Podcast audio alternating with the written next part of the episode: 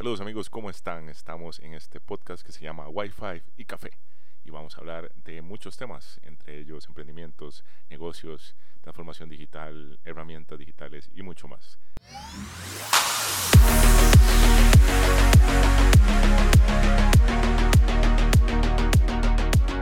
¿Qué tal amigos? Bienvenidos al segundo episodio de Wi-Fi y Café, un podcast para hablar de negocios y estamos um, hablando de transformación digital. Alejandro Solís, eh, mi compañero del podcast. Eh, bienvenido y hablamos entonces de los pasos para iniciar la transformación digital.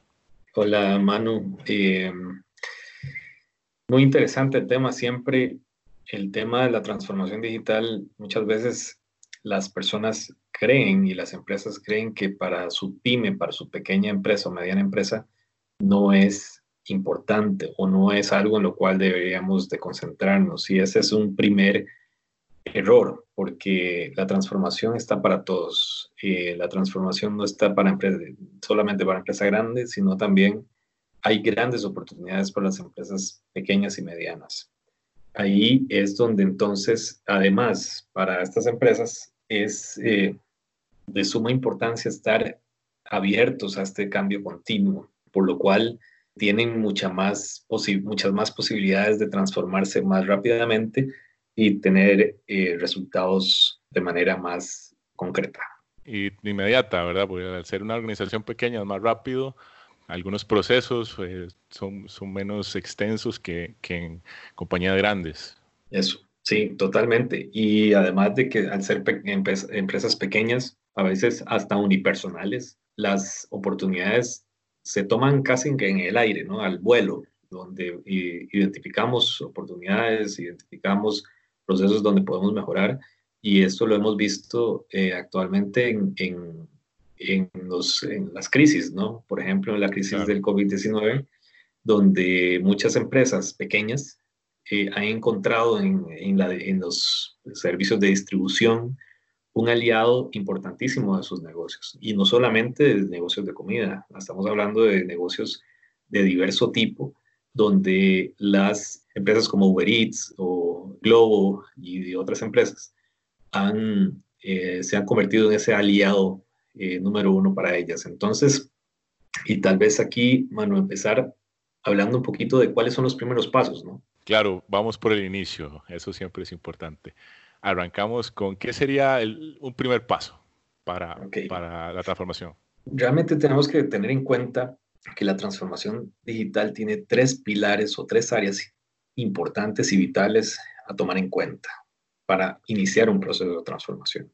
El primero son las personas. La transformación digital, más allá de ser tecnología, que muchas veces las empresas se equivocan, su, su línea de acción va de personas. ¿Y cuáles personas? Bueno, las personas que son nuestros colaboradores, las personas que son nuestros clientes, y las personas también que nos proveen eh, de servicios. Entonces, tenemos que ver cuáles son las diferentes, los diferentes seres humanos que están alrededor de nuestro, de nuestro quehacer y cómo la tecnología va y el uso digital puede mejorar el accionar de mi, de mi empresa o mi organización.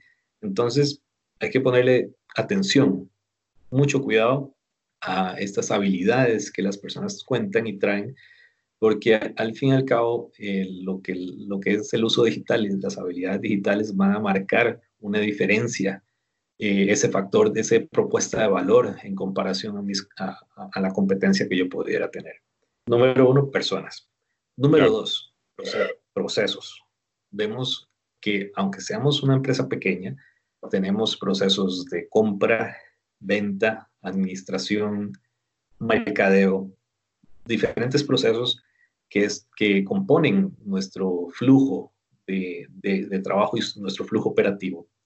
Entonces, el identificar dónde están estos procesos, cuáles son y cómo puedo yo digitalizarlos, cómo puedo yo empezar a mejorar y optimizar dichos procesos, puede marcar una diferencia tanto en la parte de volumen de ventas, por ejemplo, o es ser más eficientes en la parte de operativa y rendimiento y productividad, ¿no? Entonces, aquí también tenemos, por, por ejemplo, eh, vemos que dentro de los procesos podemos transformarlos hasta el punto de incluso hacer, hacer subcontrataciones, donde en vez de tener un departamento de mercadeo, y vos puedes hablar más de ello que, que yo, eh, puedo perfectamente contratar a una empresa que me brinda su servicio tantas horas por semana y eso genera un impacto importante en las ventas que yo hago y reduzco la inversión eh, en vez de tenerlo in-house, ¿verdad? No, no, no funciona siempre, eh, simplemente así, no, funciona y funcionará de acuerdo al modelo de cada empresa, pero el tema de los procesos es muy importante. Y el tercer paso, el tercer pilar es sí, la tecnología. ¿Cuál es la tecnología más adecuada para el objetivo que tengo dentro de cada uno de los procesos o dentro de mi organización?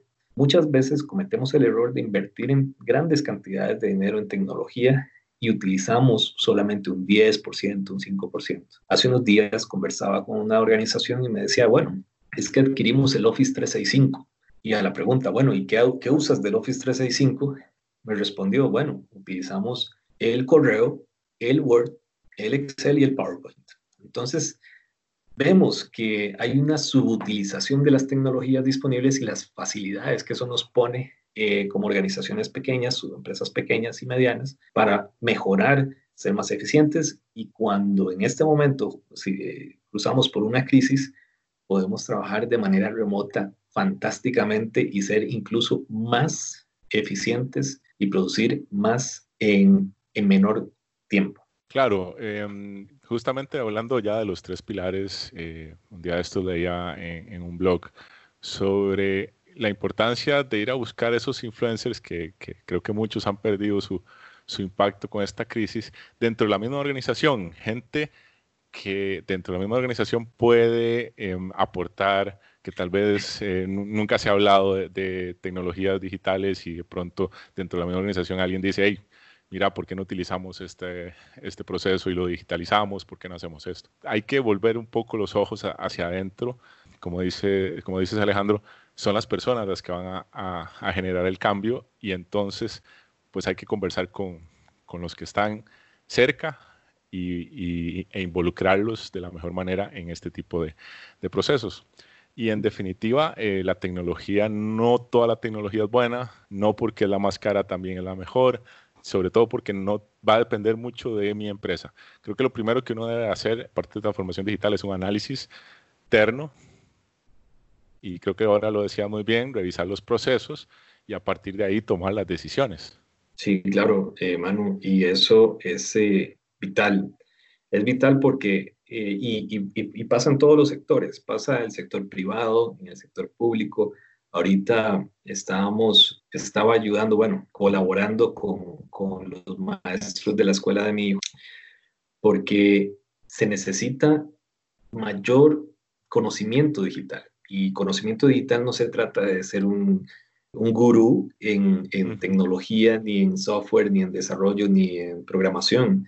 Se trata de ser amigable, ser abierto, empático a la tecnología, porque algo tan sencillo, el Ministerio de Educación acá en Costa Rica ha puesto al, al servicio de, de, los, de todas las escuelas públicas del país la herramienta Teams, bueno, la herramienta Microsoft 365. Microsoft, ajá, Microsoft Teams. Eh, Office 365, ¿no? Eh, ajá.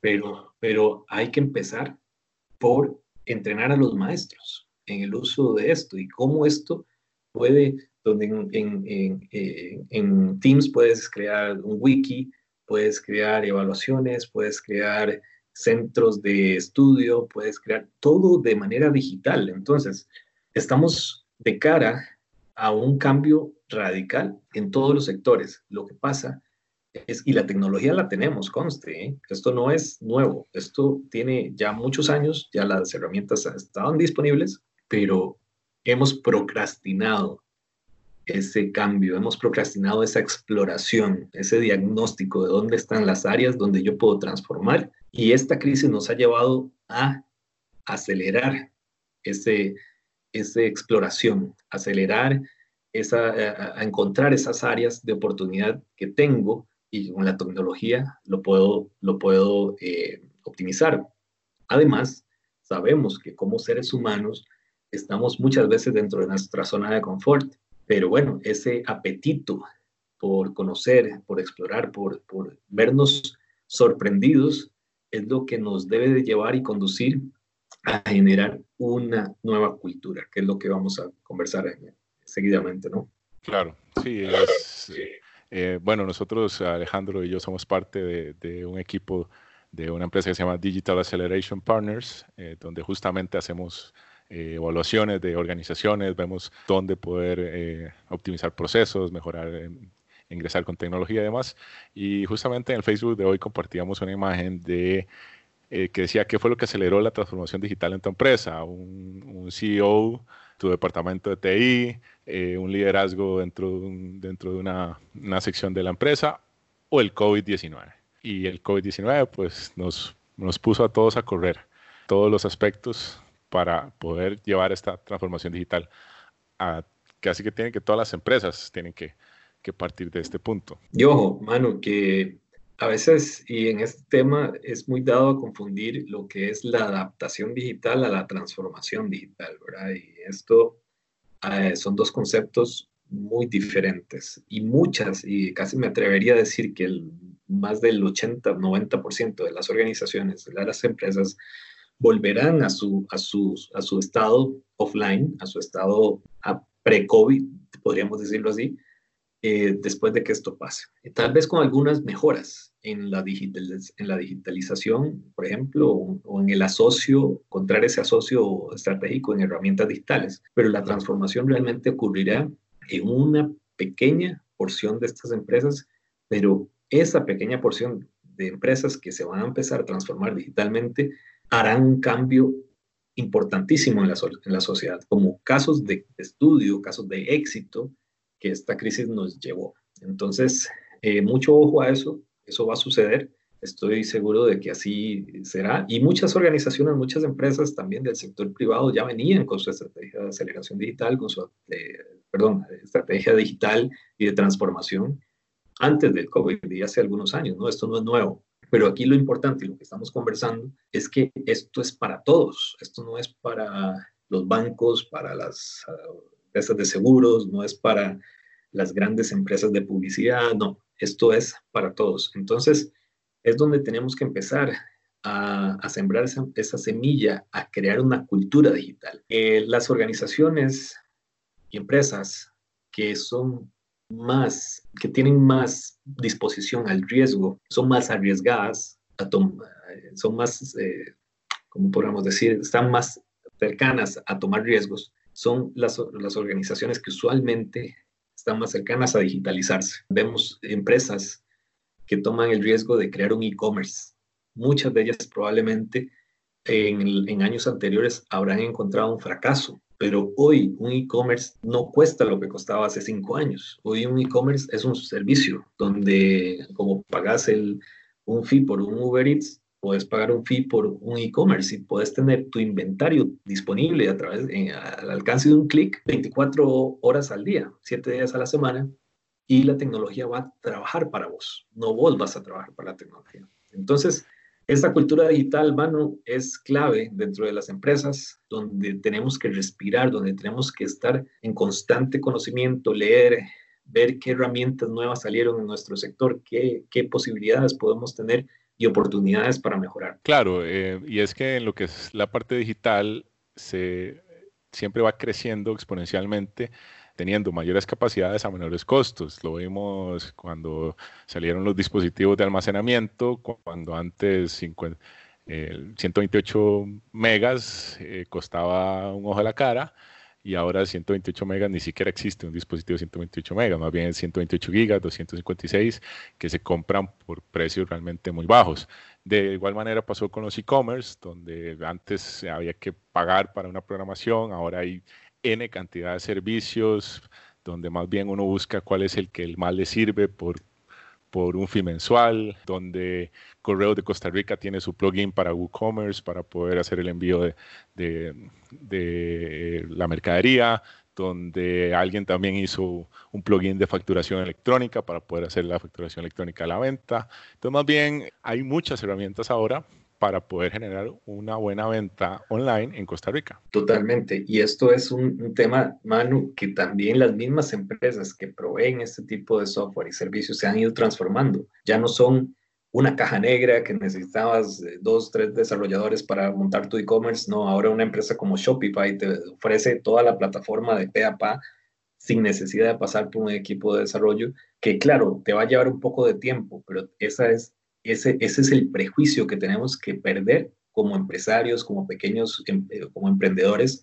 a la tecnología. Entonces tenemos que ser más eh, empáticos a la tecnología. Ese, ese, es el punto y esa cultura tiene que transmitirse desde el liderazgo, desde el líder hacia sus colaboradores, hacia sus proveedores y hacia sus clientes, porque esto envía un mensaje de constante cambio y mejora continua para tener esa experiencia de usuario, de cliente, de manera exitosa. Claro, ahora, bueno, el Amazon es siempre el modelo a seguir porque es el que se ha convertido en, el líder mundial y no es tan difícil generar un, un e-commerce con ciertas similitudes con Amazon y donde, bueno, en lo que es al menos la mayoría de los usuarios, con un buen servicio al cliente vas a lograr ventas.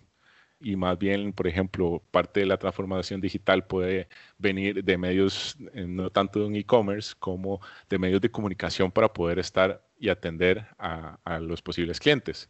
Un día de esto vimos un ejemplo donde eh, va a sonar muy cruel, pero donde ah, un usuario le, le escribe a una veterinaria de que tiene su, su gato enfermo y contestan la veterinaria en el WhatsApp 12 horas después y ya la persona le dice, mira, y ya, qué pena, porque el gato ya, ya se murió. Eh, Súper cruel el, ejemplo, pero es justamente la manera de verlo lo más cruel posible, la necesidad de que los canales de comunicación sean eh, inmediatos, rápidos, eficientes, porque uno, yo mismo como, como usuario de compras, si a mí no me atienden rápido, se perdió la compra, punto. Sí. Y, y, eso, son, eso es eh, transformación digital en la parte de medios de comunicación. Manu, eh, estamos de cara también a un nuevo empleo y eh, Mark Vidal en su libro, en su más reciente libro, eh, ahorita no preciso el nombre, hablaba de que el nuevo reto al cual se va a enfrentar la humanidad es la creación de un nuevo empleo, de un nuevo empleo como no lo conocemos. Y este nuevo empleo radica justamente en eso, olvidarnos un poco de este, de este 8 a 5, de este horario de oficina, ya esas frases van a ser frases de antaño, van a ser frases acartonadas, porque ahora los negocios ocurren a cualquier hora. Ahora los negocios no ocurren de 8 a 5. Los negocios están al otro lado del mundo. Están y las personas están despertando para ir a sus trabajos en África, en Asia, mientras que nosotros estamos dormidos. Entonces, Hoy día la comunicación va, eh, se acelera totalmente, es, es inmediata y como tal también las propuestas de valor. Y este es otro tema importante a tomar en cuenta en estos pasos para donde ya hemos visto de qué va, va de personas, procesos, tecnología, hablamos un poco de cultura digital dentro de la organización y las empresas, pero también tenemos que descubrir, descubrir nuevos modelos. Y ahí hablaste de una propuesta de valor, la propuesta de valor de el tiempo, de la disponibilidad. Entonces, ah, tenemos negocios como veterinarias, tenemos negocios como dentistas, eh, médicos, donde entonces la propuesta de valor de muchos de ellos, y ese modelo no es nuevo, un médico que atiende emergencias, y esas emergencias tienen un valor diferente, porque sí, porque te atiendo cuando todos están dormidos y yo voy a estar despierto esperándote a vos. Pero entonces, el, el, tema del tiempo, por ejemplo, la aceleración, cómo podemos ser más eficientes y eficaces, es entonces cómo podemos transformar nuestro modelo a tener 20 personas trabajando en un solo lugar, a tener 10 personas trabajando en, en Occidente y 10 personas trabajando en Oriente, eh, bajo el mismo protocolo, bajo el mismo estándar y dar un servicio 24/7. Entonces, ese modelo la tecnología lo potencia. ¿Cómo? Con un servidor de, telefonía que me permite a mí tener un mismo número de teléfono, pero me, y es transparente el cliente, ojo. El cliente no sabe que me contesta en, en, India o no sabe si me van a contestar en, en, Brasil o en Costa Rica. Entonces, ese es el modelo que nos va a permitir diferenciarnos. Número uno, encontrar esa, esa propuesta de valor. ¿En qué va a radicar mi transformación? ¿Va a ser en comunicaciones? ¿Va a ser en, eh, en productividad? ¿Va a ser en experiencia del cliente alrededor de, una, de un producto o un servicio, por ejemplo? como también la, la transformación de la, de la, movilidad urbana, que es un ejemplo que siempre lo hemos hablado, eh, el tema de Uber, ¿en qué va a radicar? Entonces, ese es un tema importante. El otro tema, ¿qué tipo de tecnologías será la que se necesitará implementar? Vamos a tener que identificar cuál es el tipo de tecnología apropiada, ya eso lo hemos abarcado en este, en este podcast, pero es, es, importante. ¿Será necesario contratar nuevo personal o prescindir de algunos puestos? Y esa es una pregunta que siempre nos hacen nuestros clientes y nuestros seguidores, es ¿cómo hago yo para decir, bueno, ahora todo lo voy a hacer a través de mi Facebook y cerraré mi tienda y voy a vender todo a través de Marketplace en Facebook? Mira, en algunos negocios sí, es probable que, que algunos puestos de trabajo no vuelvan a existir, pero en otros se va a requerir de nuevos puestos de trabajo. Aquellas personas que conocen, que saben, que empiezan a, a, ser más empáticas con las redes sociales, aprender un poco de, redes, de, cómo funcionan las redes sociales y a profundizar en campañas, por ejemplo, tendrán, tendrán una oportunidad de no solamente colocarse en una empresa, de montar su propia empresa. Entonces, sí, probablemente algunos puestos se pierdan, pero van a haber un montón más que se van a crear. Número tres, ¿quiénes liderarán las empresas de transformación? Definitivamente las empresas que van a quedar, las empresas que van a ser resilientes y más adaptativas, más se van a poder adaptar a este cambio, van a ser aquellas que tengan un liderazgo transformacional, un liderazgo que crea y que escuche, que, es, que esté atento y observador, no solo a los cambios, sino a sus, a sus colaboradores y a sus clientes. Eso va a ser importante.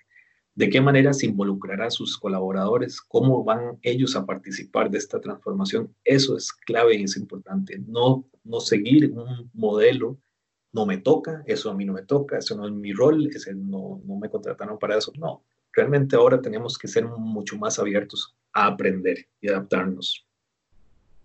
Sí, claro. Eh, por ejemplo, en Estados Unidos es sumamente eh, normalizado hacer las compras por internet y que te lleguen a la casa. E incluso si en la casa vos tenés cerraduras eh, eh, digitales o, donde se guarda la, llave mediante un candado numérico, vos le dejas a, a, Amazon la información y te lo dejan dentro de, tu, dentro de la casa.